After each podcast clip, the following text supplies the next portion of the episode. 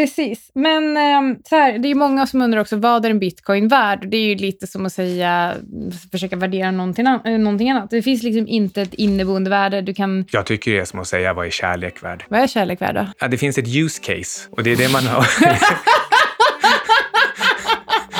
det, finns inget, Micke Siding!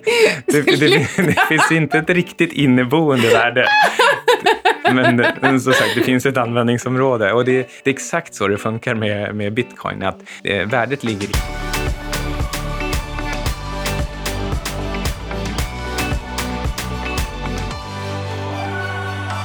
Hej Micke! Hej Anna, du lyssnar på Outsiders. Vi har, pratar något, outsiders. har det hänt något kul? Det har hänt ett par ganska tråkiga saker. Eh, Jag, det är nämligen så här att ett par så kallade författare, eh, jag har fått veta att de har plagierat material från eh, en annan vän till mig. Så jag var förbi Akademibokhandeln idag för att köpa lite pennor och när jag ändå var där så passade jag på att bläddra lite i den här boken för att se hur mycket de hade snott från min vän. Och vad hittar jag?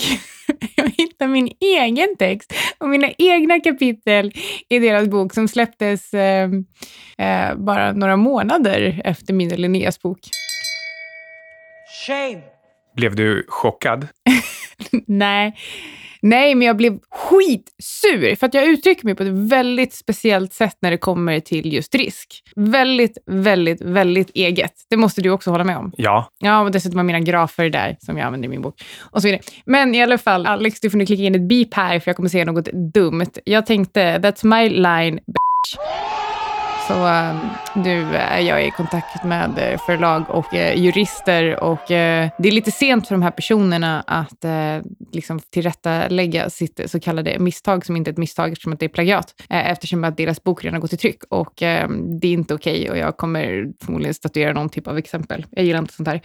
En annan sak som har hänt som kanske har varit på de flestas läppar den här veckan är ju ett, eh, ett uppbrott under, under märkliga omständigheter och tråkiga omständigheter framför allt. Eh, så jag tror att det, det vi ska ta med oss av det här är att allting är inte alltid som man tror och eh, därför är det så himla viktigt att inte ta rygg på någon annan utan man måste göra egna analyser. Så tro inte allt du hör, köp inte en tillgång för att någon ber dig och, eh, eh, och Kanske var allra minst en sån sak som kryptovalutor som vi ska prata om idag. Exakt. En lite roligare grej är någonting som heter insiders. Vad är insiders? Insiders är outsiders eh, kusin skulle man kunna säga. Nej, men du och jag startar ett eh, veckobrev där vi varje söndag kommer att eh, sammanfatta föregående veckas börs. Vi kommer att snacka makro, råvaror och aktier. Plus att emellanåt så dimper det nog ner en liten överraskning i form av en liten video där vi rimmar, tror jag. I alla fall Så eh, då blev det ju ingen överraskning.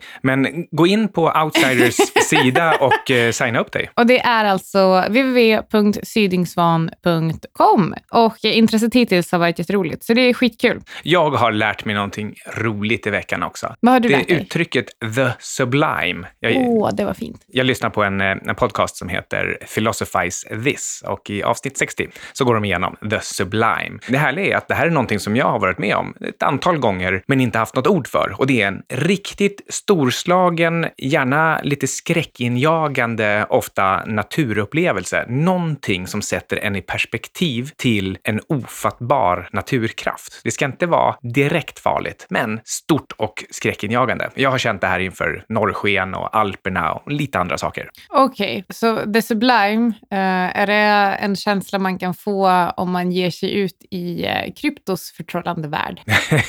ja, kanske, men det kanske också är farligt på riktigt. Men sitter du ensam i en liten jolle mitt i Atlanten, då känner du nog the sublime. Det låter verkligen så. Men vi ska som sagt snacka krypto. Det var nämligen så här, du och jag hade faktiskt ändå tänkt prata om det här under hösten, eh, för att jag tycker att det är viktigt, precis som jag har gått ut och sagt eh, när H&M har, eh, H&M's aktiekurs har stigit, så har jag varit ute och sagt att nej, men jag står kvar vid min analys, för att jag tror inte på att backtrada och tysta ner saker och ting, eh, utan jag har fortfarande kvar den här korta positionen och jag kommer skriva lite mer om mina tankar. Nu lägger de ju ner Cheap Monday, vilket jag tycker är ett fantastiskt bra steg i rätt riktning, men jag väntar fortfarande på helårsrapporten. Men mer om det en annan gång. Um, jo, bitcoin har varit i eh, ropet. Det har inte varit årets trade om man säger så, om man inte varit kort. Nej, kommer du ihåg när bitcoin föll 87 procent?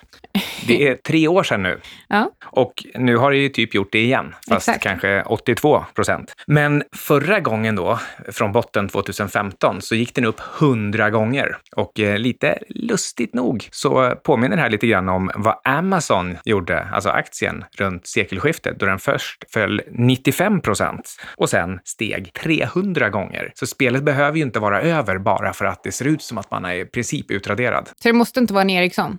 Nej, men Ericsson har väl gjort en hygglig comeback ändå. Men eh, ja, inte Mm. helt. Okej, innan vi kör igång så vill vi tacka veckans sponsor Fontobel. Yes, och eh, Fontobel har ju faktiskt eh, ett eh, tracker-certifikat med bitcoin som underliggande, så man kan faktiskt exponera sig direkt mot prisutvecklingen på bitcoin och vi kommer prata lite mer om det senare. Vi har fått lite frågor från Twitter. Jag vet inte om det var direkt eh, skickade till oss just då, men det handlar bland annat om var står vi gällande bitcoin idag? Jag kan ju hoppa händelserna lite i förväg och säga att jag är ganska positiv. Eh, Kommer bitcoin på sikt lyckas konkurrera ut statens monopol, dagens valutor eller till och med guldet? Eller kommer man tvärtom sluta handla med bitcoin? Du kan börja, sen vill jag, sen vill jag säga eh, också en grej om det där. Ja, då säger jag så här. Nej, staten kommer inte fasa ut kryptovalutor. Dels för att den inte ens är infasad ännu. Det är så pass liten företeelse så det finns liksom ingenting att, att fasa ut, utan den kan få fortsätta vara en liten sån marknadsföreteelse vid sidan om. Det, det enda staten egentligen kan förbjuda, det är just den här växlingen mellan statsvalutor, alltså fiatvalutor, och kryptovalutor. Men de kan inte göra någonting åt hela ekosystem som har både intjäningen och handeln och alla transaktioner i kryptovalutor. Så, så det tror jag definitivt kommer fortsätta. Och det jag ville göra var att leka politiker och inte svara på frågan vi fick, utan på en annan fråga. Eh, och eh, det är det här att eh, vi har fått eh, flera, flera frågor och folk säger att ah, nu är alla som är positiva till eh, krypto tysta. Nej, eh, och det var inte heller någon som trodde att bitcoin skulle ta över världen under 2018, är det 2018? 2018 heller, utan att det kommer ta lite längre tid. Jag säger inte heller att det kommer ta över världen. Jag säger bara att det är fortfarande någonting som, eh, en teknik som jag fortfarande tror på. Eh, sen om det är bitcoin eller något annat, eller vilken av de här forkarna det blir, ehm, det återstår att se. Men, Men är, men är det då dags att köpa bitcoin? Det är också en fråga vi har fått. kan man månadsspara i bitcoin kanske? För att Ehm. sprida ut lite.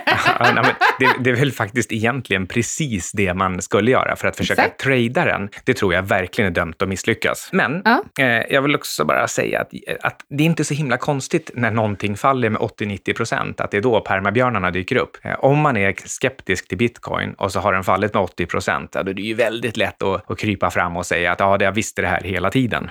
Men det är ju för att folk är backtraders. Alltså, och, och grejen är att jag vill också säga det här, att folk har ju, sa ju när bitcoin stod i 750 att det här är körsbärskärnor. Och sen så tycker, tycker de att eh, de får rätt bara för att den har gått från 20 000 ner till under 4 000. Precis, men de Den sa det. fortfarande, men de sa det fortfarande på 750, så hade du bara, hade du bara hodlat så hade du fortfarande gjort liksom fem, sex gånger pengarna. Ja, exakt. Så att, eh, jag tycker att det där, och det där är precis som när en aktie dyker 80-90 procent. Jävligt lätt liksom att gå ut och, och ropa och skrika om att man visste det och så vidare. Att man var, och att man hade rätt. Alla älskar ju att ha rätt och framförallt i efterhand. Så att det är liksom inte så himla stort. Det, det här är bara en psykologisk faktor. Man gör det ju gärna på uppsidan också. När, när en aktie går från 5 till 10 så jublar folk, men att den eh, föll från 136 till 5 först, det är bortglömt. var det några speciella aktier du Nej, det var bara på? siffror som jag tog ur, ur luften. Men okej, men jag, jag tycker också att man ska, man ska komma ihåg att bitcoinpriset, så än så länge, det säger väldigt lite om vad som egentligen händer med själva bitcoin-nätverket och värdet som det här har som, som transaktionsmodell. Jag tycker Utan- bara kasta ur med en eh, hypotes här om att vi ändå haft eh, fem större och tio mindre kanske bitcoin och i, precis som du säger, alltså, nätverket blir mycket större, ekosystemet blir större och de som faktiskt stannar kvar efter varje krasch, det är nog personer som har ett bra koll och lär sig väldigt mycket. Så jag tror att till slut, till slut kommer det totala nätverket vara ett extremt kunnigt nätverk. Vad tror du om det? Ja, jag tror, tror jag verkligen. Det är, mm, jag, tror att det finns en bra parallell som jag också gjorde till just vissa aktier kring sekelskiftet. Det är väldigt många som, som rensades bort, som inte hade någon eh, varaktig verksamhetsmodell. Men så fanns det en del också som helt enkelt tog till sig av precis allt och alla möjligheter som internet har och byggde sig starkare under kraschen, tog marknadsandelar, såg till att, att göra rätt saker. Och det är precis det som jag tror händer i, eh, i framförallt bitcoin och kanske ethereum, där man drar till sig de bästa utvecklarna och eh, by, sakta men säkert bygger sin egen Lindy-effekt genom att finnas kvar länge. Exakt, och det som eh, viss kritik som eh, riktas nu efter det, här, efter det här senaste raset, det är då att eh, bitcoin-kritiker går ut och säger att ja, fast eh, bitcoin som betalningsmedel har minskat med 80 procent. Man bara, ja, men tro, förlåt, jag ska sluta svära, men det säger ju ingenting om bitcoin som bitcoins användningsområde, utan det, det enda det säger är att de som äger bitcoin säger att nej, jag vill inte handla med den här för att jag tycker att värdet är mycket högre och då låter jag bli tills det värde jag tycker att det är, eh, att vi ser det igen. Det är inte så himla konstigt om man nyss fick fem pizzor för ett pris och nu bara får en pizza för samma mängd bitcoin, att man eh, håller lite grann i pengarna. Är det så här det är att bo i Venezuela? Mm. Ja. ja, jag frågade Erik Wall för att få lite, lite hjälp med olika anledningar till raset.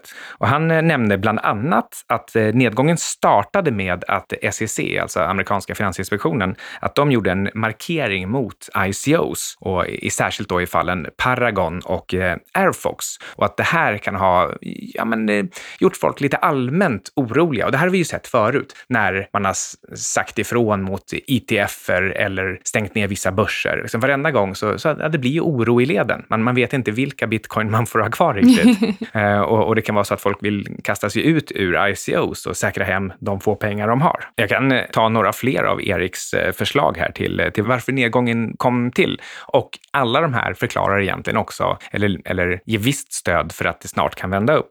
En till exempel anledning, det är att eh, nedgången beror på ett hash power-krig på grund av oro inför en ny split på bitcoin hash och den här splitten ska då visa hur sårbara kryptovalutorna är mot sociala attacker och det ger en dålig användarupplevelse. Um, ja, och, och, då skapar det en tillfällig oro. Uh, men främst så tror jag att man ska se den här nedgången som att när den väl startade, när den väl har triggat nedgången i någonting som det är väldigt svårt att räkna på, eller det i alla fall finns väldigt få som faktiskt gör en ordentlig beräkning på, då blir den självförstärkande. Och särskilt när man kommer ner till de här nivåerna kring 2 3000 som var nivån där den här fear of missing out började på uppsidan. Så när den drog iväg från 2-3000 då började allmänheten få upp ögonen för den och om man inte köpte så kände man sig på efterkälken. Men nu är vi nere på de nivåerna igen och, och, och till och med folk som då köpte, kan vi säga, typ tidigt, de är nu bara break-even och det är de som paniksäljer och därmed också skapar utrymme och potential till en ny plattform för FOMO på uppsidan.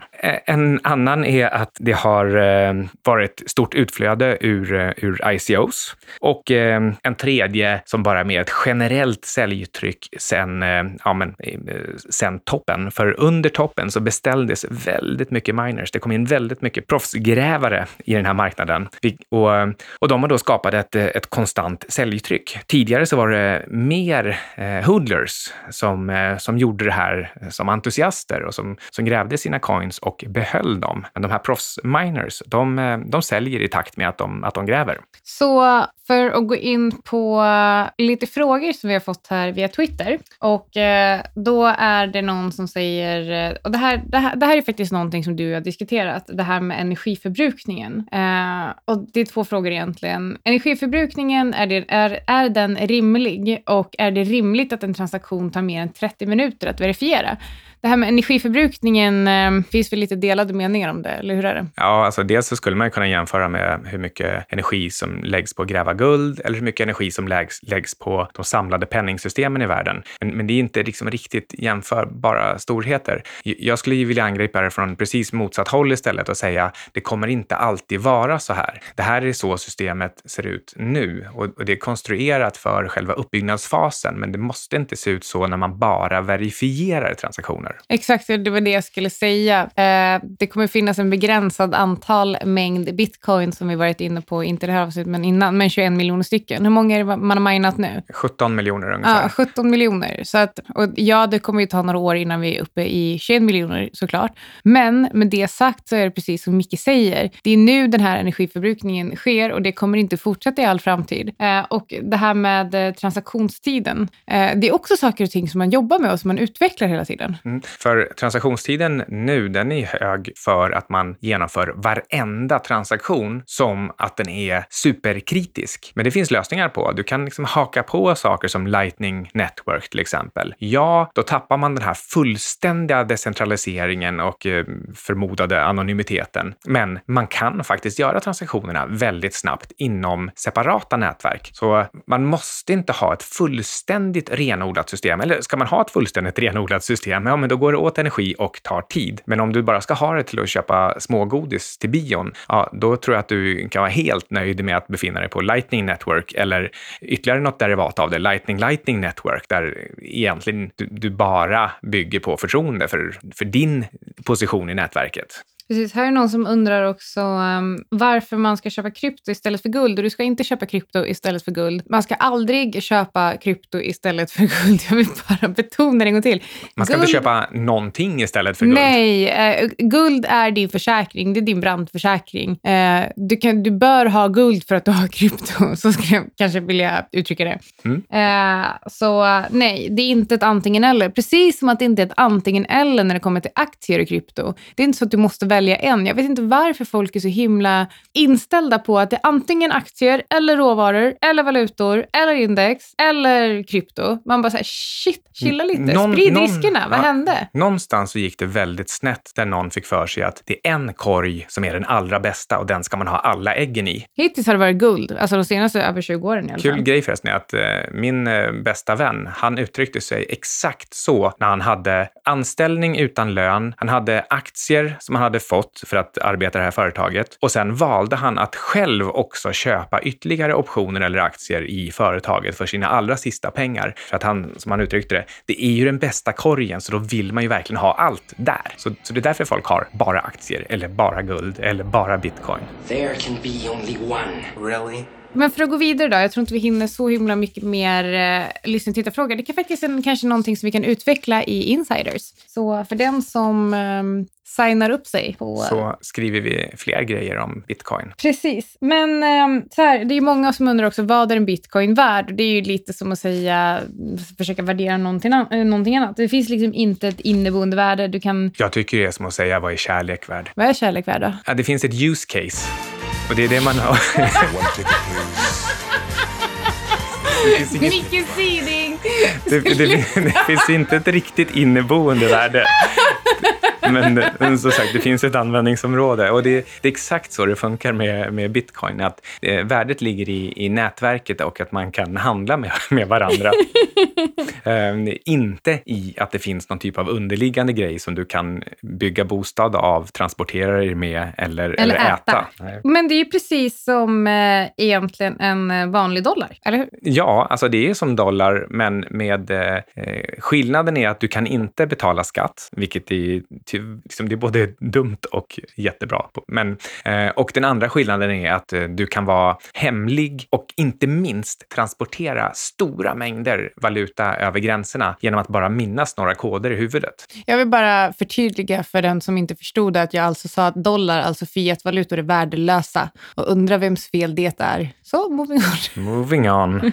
Men just det, Ohio beslutade i förrgår att nu kan man betala skatt med bitcoin. Och har inte Börspodden typ varit med och bjudit på beslagtagna bitcoin för Kronofogden? Jo, och, och, den där den bitcoinen, det var väl ungefär de, en de, halv. De, de, de, den som vann den bjöd åtminstone, tror jag, 50 procent över kurs. Mm. Och jag, jag tyckte Börspodden skulle betala mer, för att det var ju definitivt värt reklamen. Det var ju superbra PR. Men äh, det här riktiga värdet ligger i möjligheten med att ta med sig de här anonyma kontanterna i huvudet i form av koder. Ja, men alltså, det, det lät det, bättre i huvudet än ja, när jag sa det. Ja, men det, det, alltså, det är ett jättebra, det är ett jättebra use case det också. um, uh, men men liksom, en del får för sig att allt det här är liksom så himla shady. Det här med att eh, liksom, um, till exempel smuggla pengar över, över gränser. Alltså 34 procent av all terror och alla droger finansieras faktiskt med krypto, Micke. Hur många finansieras med vanliga dollar? Exakt, resten. Ja, men min poäng här är att det finns massor med journalister och motståndsrörelser och eh, inte vet jag, säkert biståndsarbetare i länder där man inte får syssla med bistånd som eh, behöver olika sätt att finansiera sig. Och det kan vara olagligt där, men det betyder inte att det är omoraliskt. Nej, precis. En annan fråga som jag vet att eh, vi får om och om igen som också återkopplar till det här, de som säger att ni som pratar om krypto, krypto för ni är tysta nu, det är hur mycket krypto ska man ha i sin portfölj? Och jag står fast vid att jag tycker fortfarande att man ska ha, att man fortfarande ska ha lite krypto i portföljen. Absolut inte en stor del, precis som vi pratade om då för över ett år sedan. Men det ska vara, det ska vara en liten del av portföljen. Ja. Det är dumt, det är onödigt att inte ha det. Alltså några procent. Liksom. Ja, eller, ja, eh, eller bråkdelar av en procent. Det, det beror liksom lite på hur mycket pengar man ja, har. Ja, men självklart. Ja, men, för, för, men upp, måste... till, upp till några procent. Och då menar jag upp till 2-3 procent. Mm. Upp till. Ja, som, som mellan 0,1 och 2,4 procent kan man ha. Beroende lite grann på, på kursen och senaste tidens kursutveckling. Absolut. Men eh, det, finns, eh, det finns lite likheter med bitcoin och en annan bubbla som du försökte återuppliva när du försökte köpa in det här bolaget som visade mm. sig... Som visade sig... De bluffade. De bluffade. så jag köpte in mig i ett tulpanföretag eh, förra året. Och, och det visade sig att det var en bluff. Ja, så... de hade fuskat med resultatet, så då fick vi stoppa affären. Så det blev inga tulpaner för mig, inga tulpanodlingar. Så när Micke sa till mig, du vet den här tulpanodlingen som jag skulle investera i, det var, det var inte på riktigt, det var ett luftslott. Och jag bara, och vem hade kunnat räkna ut det? Vilken chock. Ja, men jag tycker en kul grej är att en enda av de där samlarlökarna, den blev ju värd som ett townhouse eller mm. typ två årslöner. Mm. I, och toppen på bitcoin här nu senast, när den var värd nästan 20 000 dollar, det råkar vara precis som en fyra i Fagersta, en fyra på drygt 100 kvadrat. Så, eh, så bubblan nådde precis lika långt. Och då är frågan hur långt ner den ska. Vad tror du? Alltså jag tror att vi är väldigt nära botten nu. Det som saknas är att det har gått lite för snabbt kanske sen, sen toppen. Det, det har inte ens gått 12 månader. Jag skulle gärna se att det gick 24 månader innan man liksom hittade botten på allvar. Um, så, och, och, och jag vill... Men då kan man tills dess kanske lägga upp någon typ av långsam process för att ta sig in i krypto för, med en väldigt liten del av sitt kapital. Köpa lite i taget. Ja, men månadssparande som du föreslog tidigare och så göra det under hela 2019. Så, så kanske man, och, och skulle den ta sig ner mot därifrån den liksom sköt upp, vilket är någonstans mellan så här 1200 och 1800. Skulle den komma dit till slut, så det är kanske då man ska köpa med båda händerna så att man till slut har en hel procent. Ja, nej men det... Jag vill bara att storleksordningarna ska vara ganska tydliga. Och för övrigt att det absolut inte är någon rekommendation. Nej, det är det verkligen inte. Eh, för vi är inte några sådana. Men ehm, vi har ett litet bokförslag och jag ser att du rekommenderar A. Townsends bok Beyond Blockchain. Jag lyssnade faktiskt på Macro Voices i morse och då klargjorde han i senaste avsnittet. Det här är inte en bok om bitcoin. Sluta skicka hatmejl om att det är en bok om bitcoin. Så därför tyckte jag att det var väldigt, väldigt kul att du rekommenderar den idag. Ja, det, alltså, det, här är alltså inte en bok om bitcoin. Nej, det är en bok om digitala valutor. Och det är en bok om vad som kommer efter blockchain och efter bitcoin. Och det här är alltså Eriks sanning om hur en, en, en överstatlighet, alltså i det här fallet tänker han sig Kina och Ryssland, går ihop och skapar en digital valuta, inte en kryptovaluta. Och den här digitala valutan ska vara backad av guld. Och det här kommer då göra att folk som handlar med den här valutan, folk blir mer sugna på att växla in sina dollar eller i alla fall byta över till den här valutan hellre än, än någonting annat. Och då blir det den nya reservvalutan, för den blir smidig och snabb och den har backing i guld. Eh, och det är liksom dags helt enkelt att dollarn tappar sin reservvalutastatus. Det håller jag och många andra också med om. Och så skulle jag också vilja säga att eh, boken säger ju egentligen ingenting om huruvida det kommer finnas eh, kryptovalutor vid sidan om som en liten marginell företeelse för, för olika behov. Ungefär som idag. Precis. Men eh, ska vi gå tillbaka till, vi lovade ju en liten recap från eh, vår sponsor Fontobel. Ja, Fontobel ger ju oss alltså möjligheter att med eh, sina ETPer, Exchange Traded Products, att exponera sig mot just bitcoin. Precis, och eh, tänk på ändå då, någonting som vi nog alla har lärt oss den här veckan, att alla investeringar innebär risk. Och ehm, det här är ju, deras tracker-certifikat är ju mot bitcoin är ju inte en hävstångsprodukt, men å andra sidan så är ju bitcoin så volatil så att man hade kunnat tro det.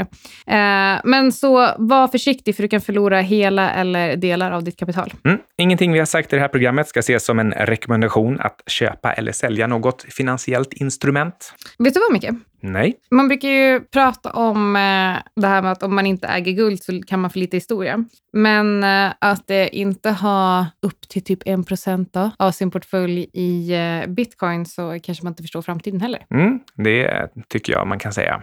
Men eh, frågan som alltid, är hur mycket man ska äga. Det har vi bollat lite fram och tillbaka. Jag hoppas att det har framgått att vi, vi tycker ändå att det rör sig om ganska små mängder. Men det beror ju också på att det kan bli så pass stort att det gör skillnad ändå. Men när det gäller den den här typen av högoddsare och hög, högriskare så eh, man, har inte, man måste fundera på hur många sådana har man utrymme för. Och det är därför man, liksom, om man tror att, att det kommer 50 sådana här olika varianter av stekta och förgiftade sparvar flygande, så uh, sätter man 1 procent i varje så är det ju 50 procent och kanske 49 av dem försvinner. Så det är lite så jag tycker man ska tänka om sådana här. Hur många sådana här skott har jag på mig? Precis, och eh, det hela kokar faktiskt ner till att ett, investera inte pengar du inte har råd att förlora uh, och två, lägg inte inte det på en enda tillgång, utan var extremt försiktig och framför allt med den här typen av tillgångar. I can't stress försiktig enough. Härlig avslutning. Då har du lyssnat på Outsiders. Outsiders.